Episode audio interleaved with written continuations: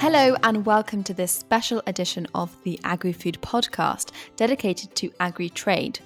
So, in the past few weeks, we've spoken with a number of experts, policymakers, different stakeholders, and even trade negotiators to bring you the nitty gritty of trading agricultural commodities and foodstuffs. And in this podcast, we will try to clear some issues such as why agri trade is so important in the context of the general EU trade policy, what makes EU foodstuff and the European single market so different for trade partners, as well as the social and political consequences that come from closer trade relations. So, you've probably heard of this CETA, TTIP, or the Mercosur deal. Uh, because the debate over these free trade agreements or FTAs has grown over the past years, uh, there are of course different type of trade blocks uh, depending on how much the trade partners are integrated. So starting from the simplest form namely simple partnership and cooperation agreements uh, which provide a general framework for bilateral economic relations uh, but leaving customs tariffs as they are. And then you go up to the association agreements and, and free trade agreements which you remove or reduce custom tariffs in bilateral trade. And then you have customs unions, uh, which are free trade areas plus a common external tariff. So it means that custom duties in bilateral trade are eliminated. And there's also joint customs tariffs for foreign importers. And at the top, you finally have single markets. So, for instance, the European Union uh, is a single market and and the single market is one of the deepest forms of trade integration, uh, and it uh, involves the free movement of goods, uh, services, capital, and labor. So, a quick overview of the current situation. That as of November this year, there are 36 main preferential trade agreements negotiated by the Commission and approved in the different EU countries. So, the latest to enter into force was the one with Vietnam this summer, but the EU also has an FTA with South Korea, which was actually the role model for other agreements for, for quite a while. And other remarkable deals uh, include the ones with Singapore, which has been uh, has entered into force since 2019, and also the famous CETA deal with Canada, um, which is provisionally applied since 2017.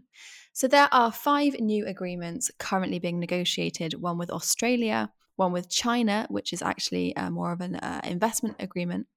Uh, we have Indonesia, New Zealand, and also the Philippines. On top of that, there are also several that are kind of impending, meaning that the negotiations are over. A political deal has been struck, but it requires ratification by member states, which means these deals are kind of in limbo.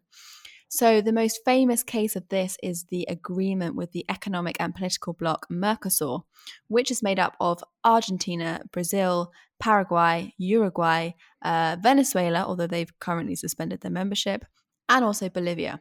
But there are also pending deals uh, with different West African countries and East African countries and also in the Caribbean. But let's dive now into our core topic today so, the trade in agriculture and food products.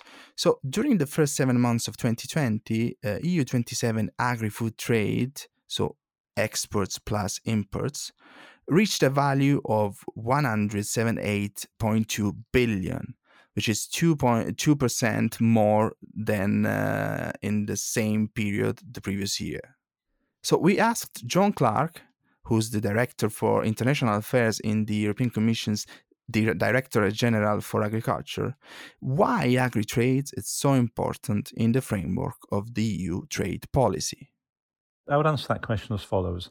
Historically, the EU has been a bit defensive in agriculture, but over the last um, 10 years or so, that's changed a lot uh, with successive reforms of the CAP, making farmers more uh, market oriented, um, global population growth, which uh, increases demand for food, and growing uh, consumer preference around the world for EU quality and safety. All those reasons together have made us more uh, competitive in agri food to the point that now the EU is the world's biggest uh, agricultural exporter and importer and has a big trade surplus. We exported last year 180 billion euros uh, of food, imported 120 billion euros.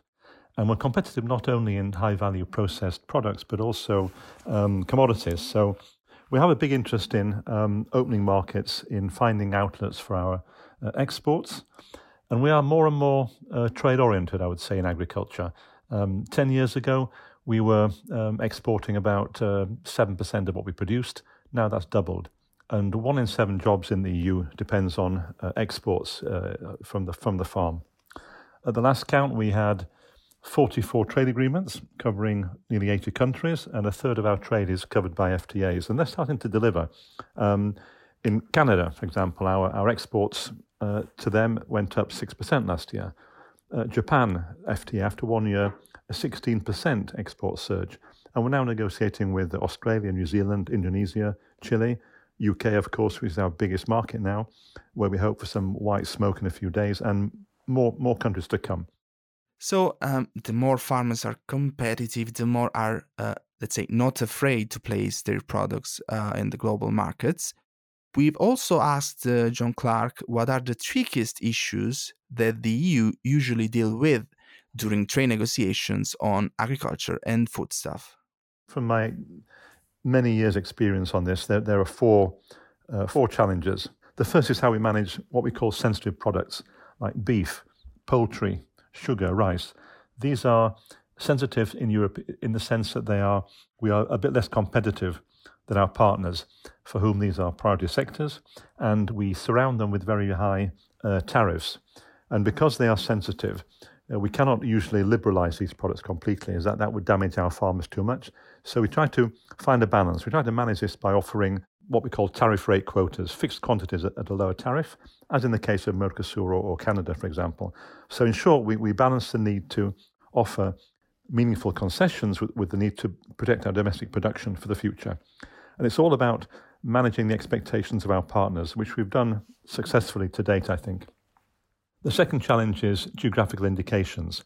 Their protection uh, in third countries is a priority, uh, they are um, at the forefront of our export success, but they get uh, usurped and copied and counterfeited all around the world, and some uh, partners are reluctant to uh, protect them.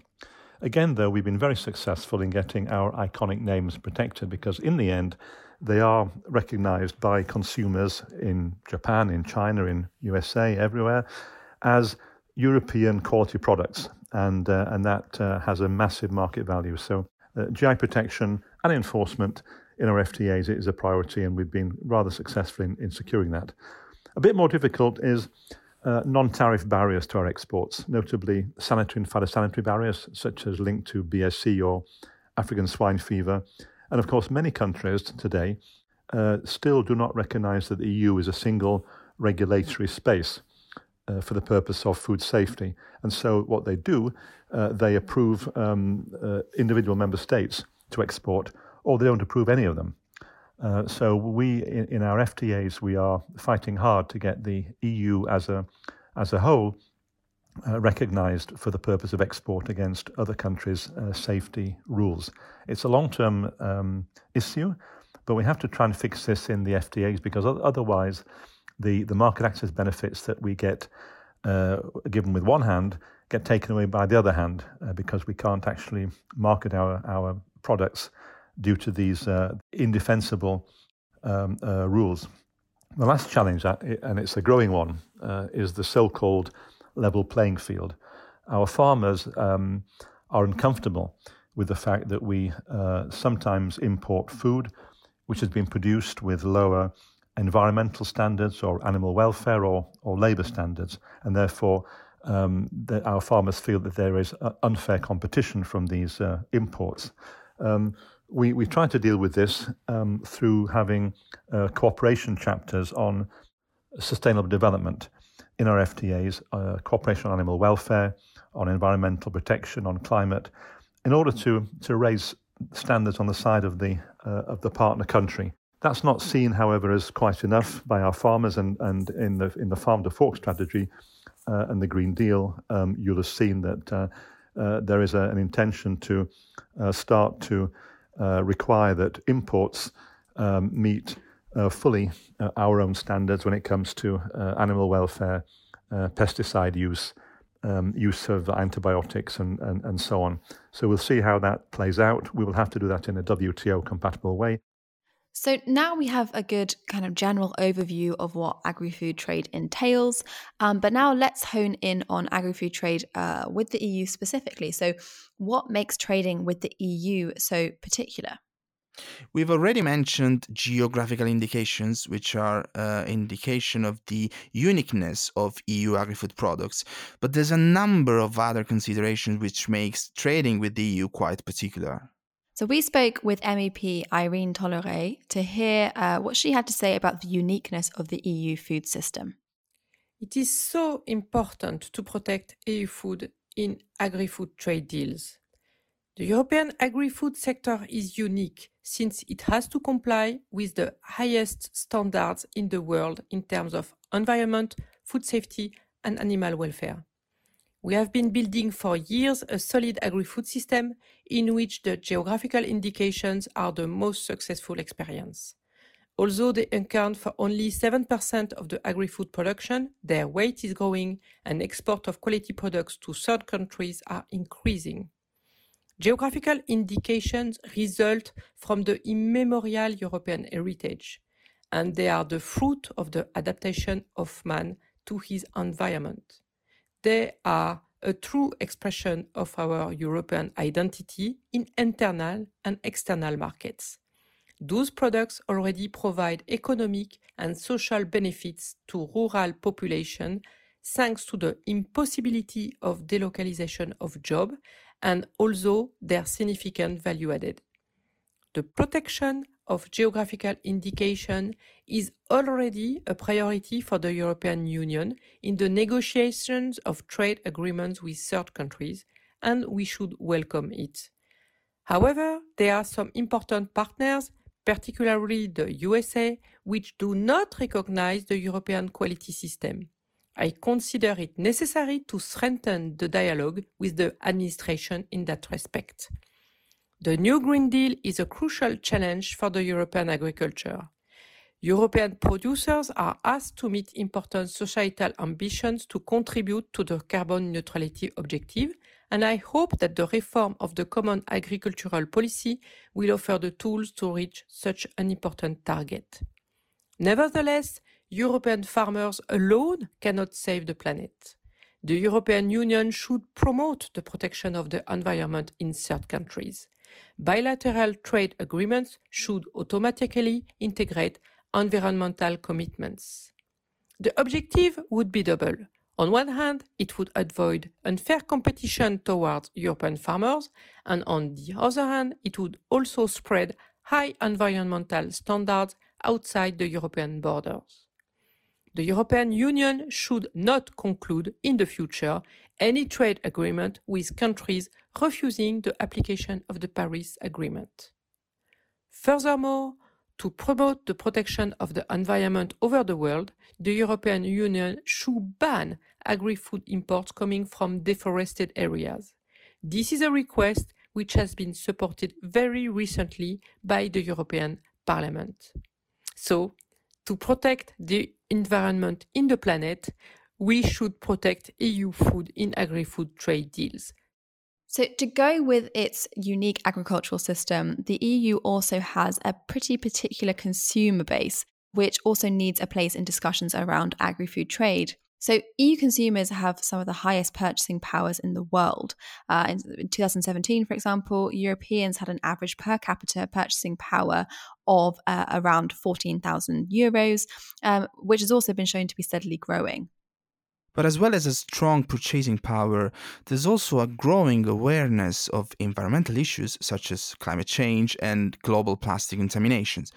Uh, the European Commission recently released its uh, 2019 edition of the Consumer Condition Scoreboard, which found that an increasing proportion of EU consumers consider the environmental impact of their purchases. A clear majority of, of retailers, 71%, think that environmental claims made for products or services in their sector are reliable. They also found that the overall gap in consumer conditions is narrowing between the different regions of the EU, um, as well as the fact that consumers are more aware of their environmental footprint. It also found that consumer rules enable trust in the marketplace. Speaking at a recent Euractiv event on sustainable food chains, here's what Léa Auffret, the uh, senior trade policy officer at EU consumers organisation BEUC, had to say. A few words to explain uh, that we have the privilege at BEUC to represent 44 uh, national consumer organizations in 32 countries and they are in contact uh, on a daily basis with millions of consumers. And one of the great things that we do together is to survey consumers to actually know what they want and what they expect. And it relates to your question, of course, because uh, the late survey that we latest survey that we've done with them um, was about food sustainability, and it turns out that two thirds of consumers are now saying that they're ready to change their eating habits to reduce the impact that they have on the environment. And for most of them, local supply chain uh, is a synonym of sustainability. They really associate the two concepts. And for the debate today, what's important uh, to keep in mind is that uh, we need to make sure that uh, trade policy is actually an enabler for consumers on their sustainability journey and to help them in their demand to bring the farm closer uh, to the fork. Um, and to reply to your question, uh, actually, origin is one of the most important thing for consumers uh, when they are buying food. Uh, but uh, today it's still a bit difficult for them to know uh, where they are buying from. And this will be part of the farm to fork strategy, and it's really important. And what will also be key is to make sure that the farm to fork strategy and the trade policy are going hand in hand. So we really need to make sure that trade policy will help uh, consumer uh, there. And um, because we really need to make sure also that basically trade rules will be compliant with the sustainable development goals. One of these is sustainable consumption. And we also need to make sure that imports coming in the EU will respect the basic rules that we have set up labeling, food safety, uh, but also we should take into account other criteria like respecting uh, basic animal welfare standards, less input and pesticides, uh, and also fight together with other countries against antimicrobial resistance. So here we would need to, to see the trade policy a bit uh, braver on this aspect and really help consumer make the healthy and sustainable choice. And this is something that we would like to see reflected in the upcoming trade policy review.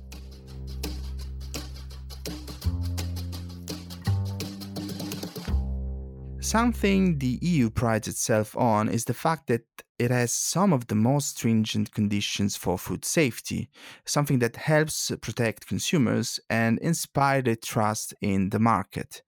But this can also throw up some issues when it comes to trade and trading on the EU's terms. We spoke to Eduardo de la Peña of the EU Food Safety Agency, EFSA, to hear more about how this affects the agri food trade.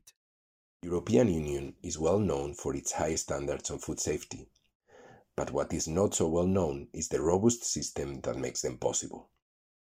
Take, for instance, the coordinated effort made against the introduction of new pests in the European Union that could damage our crops. The current European plant health law, adopted almost one year ago, provides comprehensive and clear rules for the prevention of entry and spread within the European territory of plant pests.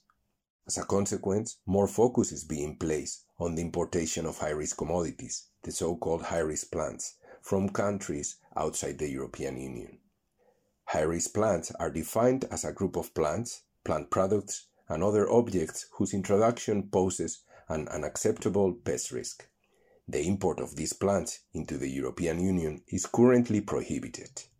However, national plant protection organizations from third countries can request an exemption from this import prohibition by submitting a technical dossier to the European Commission. In these technical dossiers, the risk mitigation measures applied on the country of origin on the commodities to reduce the likelihood of infestation by plant pests are explained. EFSA makes a scientific risk assessment, case by case, and determines the likelihood of introduction of certain pests. Our scientific opinion supports then the European Commission on taking a final decision regarding a potential exception. This system, in which the responsibility for risk assessment and for risk management are kept separated, makes possible that European consumers are among the best protected in the world as regards risk in the food chain. Our work has also positive consequences beyond the European borders.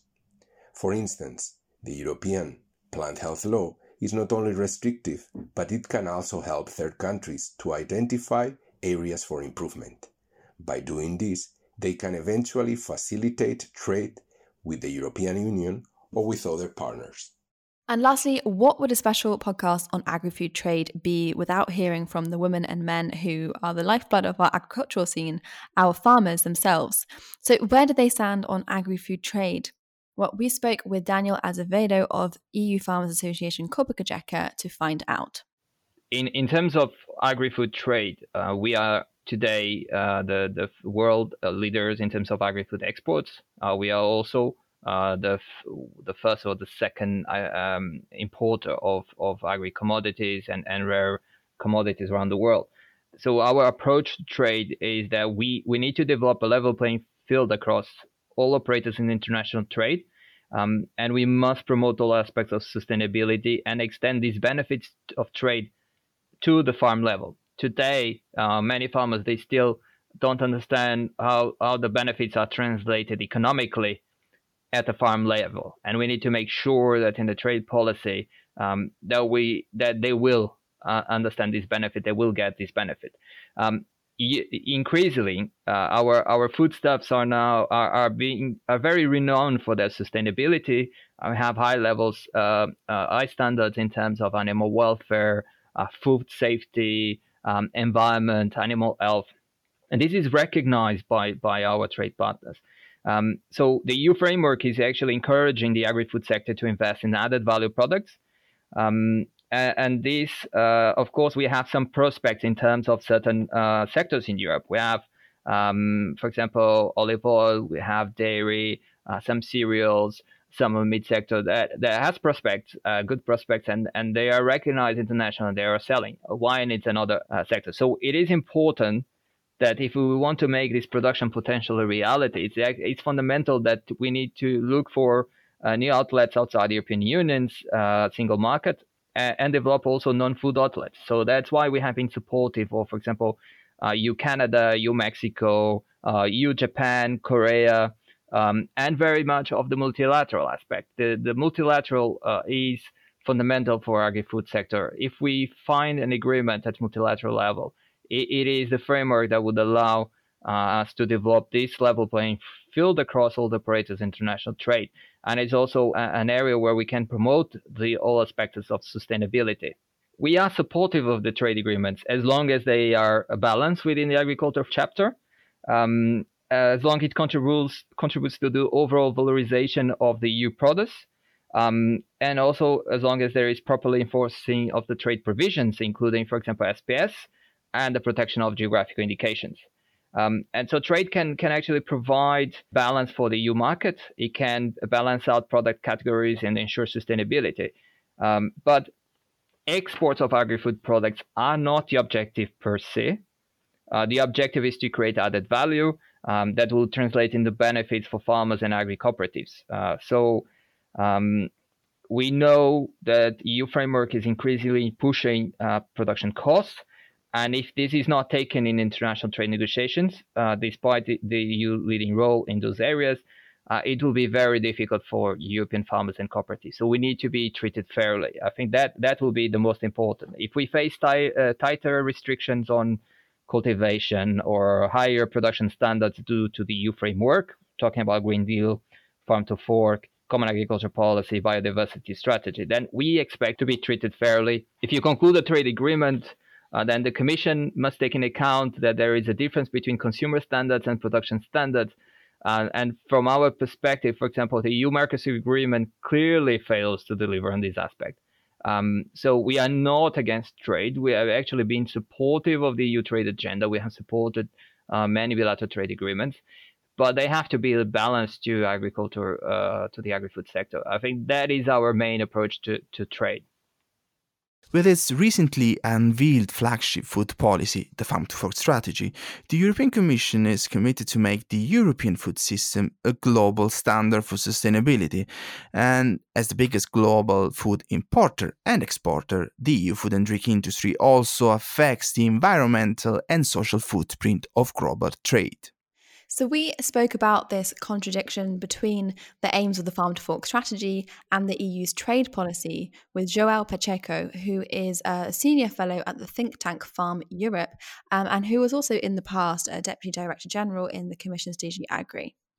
It seems obvious to me that there is a contradiction between the Commission's uh, aspiration in the Farm to Fork strategy to push for local and shorter supply chains, and at the same time, uh, the uh, EU push for a further opening of agricultural trade with third countries. But you can argue that uh, the uh, shorter local supply chains are more aspirational than effective. But I would go further. I would say that the farm to fork and biodiversity strategies will push for more imports, will push for longer supply chains. Why?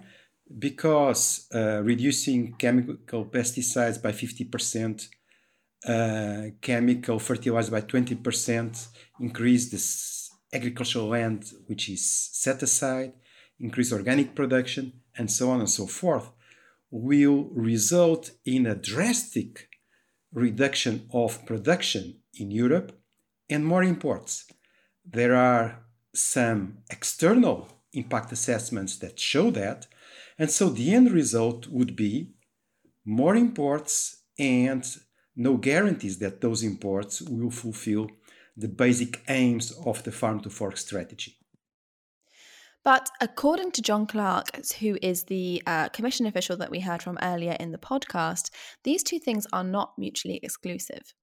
The COVID pandemic has shown the importance for food security of keeping borders open, of keeping the single market uh, running, uh, and uh, of open markets in general.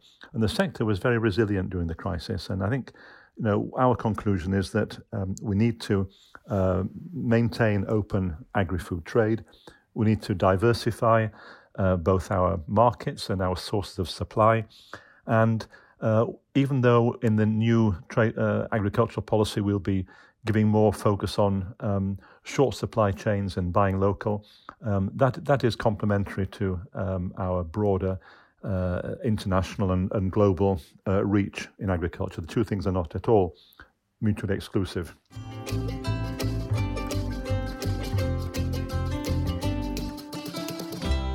So, we've touched upon many of the major considerations when it comes to agri food trade. But of course, as with all trade deals, they hold many ramifications and there are many considerations from every perspective, including social and environmental. So, there's a few other elements that we wanted to kind of bring in here into the podcast that, that warrant attention. And this environmental element in particular is a biggie uh, with the upcoming talks on the Mercosur agreement, which, after 20 years of negotiations, has still yet to be ratified. This is really a sticking point in the ratification process, with many member states holding up on the process over environmental concerns. We spoke with Shefali Sharma, director of the European Office of the Institute for Agriculture and Trade Policy, based in Berlin, to hear more on this. There are several concerns with regards to the EU Mercosur trade deal. Just this week, we learned that over 11,000 square kilometers of the Amazon were deforested between August last year and July of this year. That's the highest recorded in 12 years. Under the Bolsonaro administration, we've seen the deforestation rate continue to increase each year, while land grabbing and human rights atrocities have been exacerbated under his rule. This trade deal increases quotas for key agricultural commodities such as beef, poultry, ethanol, which is grown from sugar and increasingly from corn. The beef quota is set to double, while there will be a six-fold increase of the ethanol quota. The deal would also reduce or eliminate up to 90% of current duties on chemicals, increasing exports of dangerous chemicals from the EU to Mercosur countries. Many of these are banned in the EU. This deal not only increases the incentives to produce more meat because of the expanding quotas, but also soy because it is the major protein crop fed to animals and mass produced in the region. Politically, it also gives a strong signal from the EU that we are okay with the rampant deforestation occurring in the region. We're talking about globally critical biomes for both climate change and biodiversity, such as the Amazon, the Cerrado, and the Gran Chaco, which is a 100 million hectare expanse of wilderness. A large part of it lies in Argentina, a major soy and soybean meal exporter uh, to the EU, and some of it also lies in Paraguay and Brazil. It has immense biodiversity and is under threat from soy expansion. Renowned scientists contest that the Amazon will reach its tipping point if 20 to 25% of it is deforested. Well, last year, they estimated that 17% of the entire Amazon basin and 20% of the Brazilian Amazon has been deforested. This does not leave us much wiggle room for the Amazon to transition from being an enormously critical carbon sink and regulator of water cycles in the region to a net carbon emitter. It will also create total destabilization of the water cycle in the entire Mercosur region, leading to droughts and other disruptions. So, if the EU is serious about its climate goals in the spirit of the Paris Agreement on climate change, then it should be changing its trade policy in accordance to those goals. This agreement is not in line with, the, with climate goals. It also creates a double standard and jeopardizes EU's own farm to fork strategy. The farm to fork strategy aims to dramatically reduce pesticide use and completely ban any residue on food of pesticides not registered for use in the EU. Pesticide corporations and trade partners have been pressuring the EU to allow banned substances in imported crops, and the Mercosur FTA will only add to that pressure, given the prevalence of banned pesticides in the Mercosur region.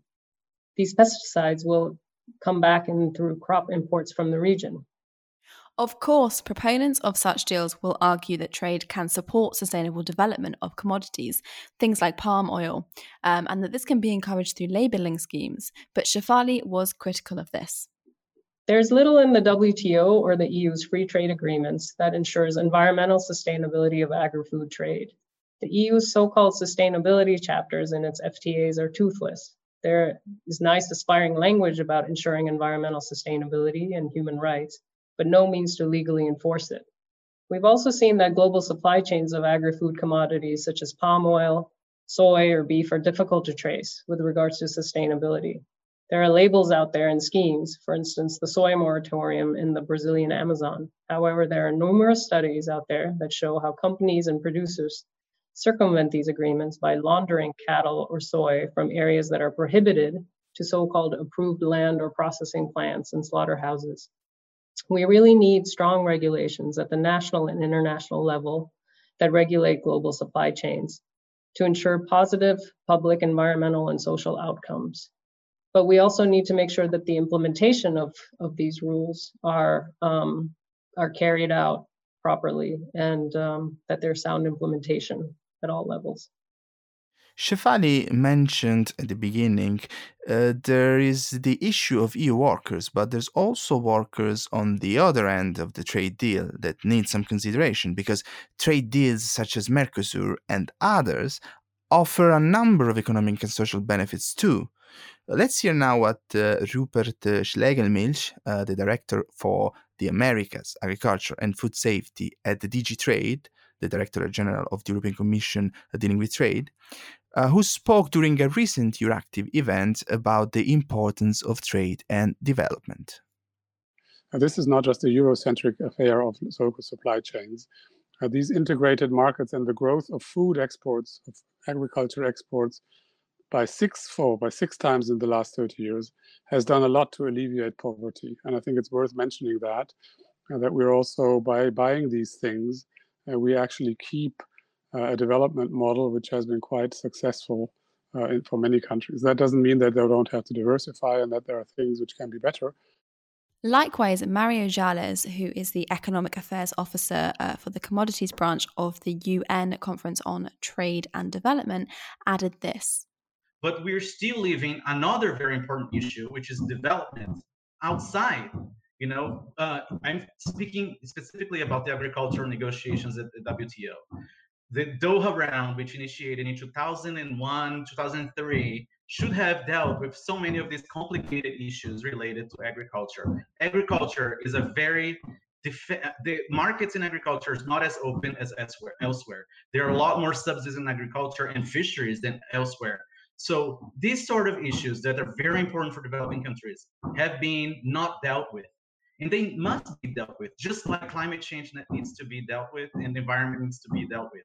So I would commend Europe for also resurrecting the debate on development by uh, liberalizing trade in agriculture because agriculture is very important for developing countries. So it is essential to reformulate the uh, trade negotiation arena. Yes, it's important to uh, take climate change seriously and adapt rule, world, international multilateral rules. But let's not forget about the development round because it has kind of evaporated from the original commitments that many countries made, including the European Union. So that's the development side, uh, the environmental side. But what we are missing here is the political element.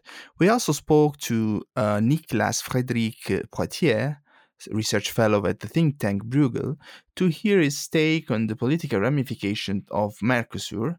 Uh, what are the political implications of a trade deal? What this will mean in terms of, for instance, further cooperation, political closeness, uh, cultural homogeneity, and here's what he had to say about what is at stake politically with the ratification or non ratification of the EU Mercosur deal. It is important to understand that from a purely economic standpoint, the Mercosur trade agreement is not expected to have a major impact on neither the Mercosur nor the European economy. However, from a political standpoint, it was a really important agreement.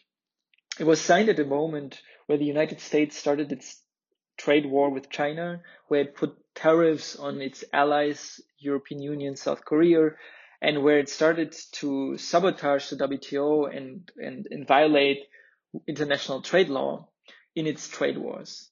And at this moment, the signature was seen as a signal that both Europe and the Mercosur countries are still pursuing an agenda of, of open and free trade and multinational cooperation. But since the signature of this agreement, it has gotten a lot of opposition in Europe um, from mostly from environmental groups, but also from from agriculture groups. Um, I, I, shortly after the signature of these agreements, there were major forest fires in, in in the Amazon, and they really put a lot of public attention to the the big problem of deforestation in for agricultural reasons in Latin in Mercosur countries and uh, put this high on the policy agenda.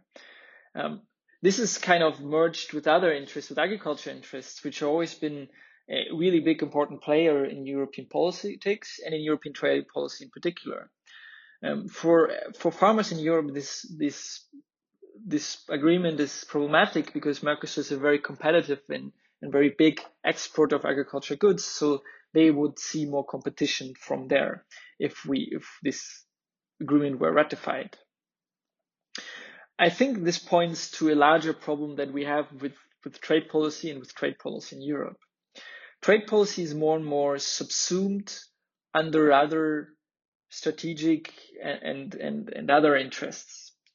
We see this in the United States, where um, trade policy has become a tool almost of geostrategic rivalry with China, and this kind of rivalry is used for protectionist reasons to justify protectionist policies.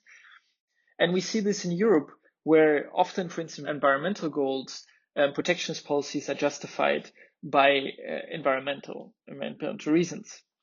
Um, their example here would be the carbon border adjustment tax, the opposition to the Mercosur trade agreement. And we see this in a similar way to the United States also when we talk about strategic autonomy, where uh, where there is is a notion that we should not be as open to trade as we've been um, because it is not in our geostrategic interests, meaning that um, we probably we should become more closed. And, and this, of course, has economic benefits for those that that uh, that otherwise face international competition.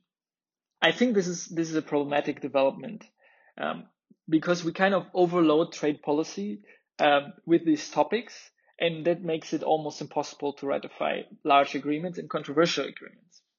And I think we should cherish more the benefits from international trade and from signing such trade agreements, which is not just commercial interests, but is also kind of a alignment and integration of, of different economies around the world, creating the space for multinational, multilateral cooperation that are, is so urgently needed, especially if we want to solve a global crisis like climate change.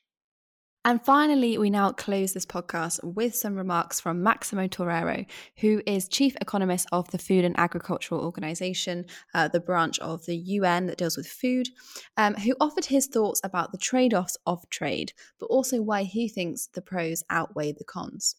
For every policy we do, there are trade offs, and that's what we need to be able to manage better. So, if we are going to achieve access to healthy diets for all in a sustainable food systems, then that could have trade-offs, and we need to measure those so that we can minimize those.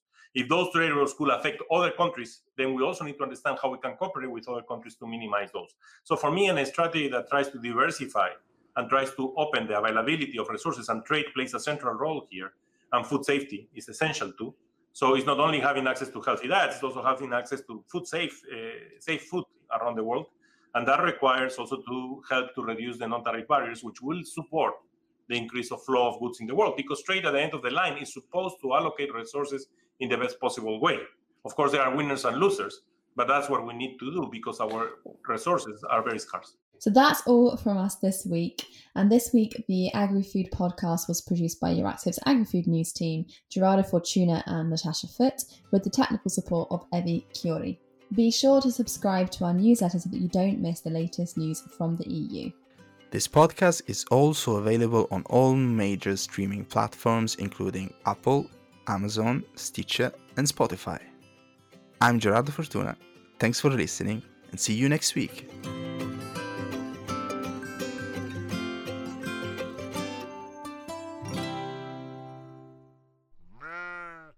This podcast was supported by Apex Brazil. The content of this podcast represents the views of the author only, and it is their sole responsibility. Apex Brazil does not accept any responsibility for any use that may be made of the information that this podcast contains.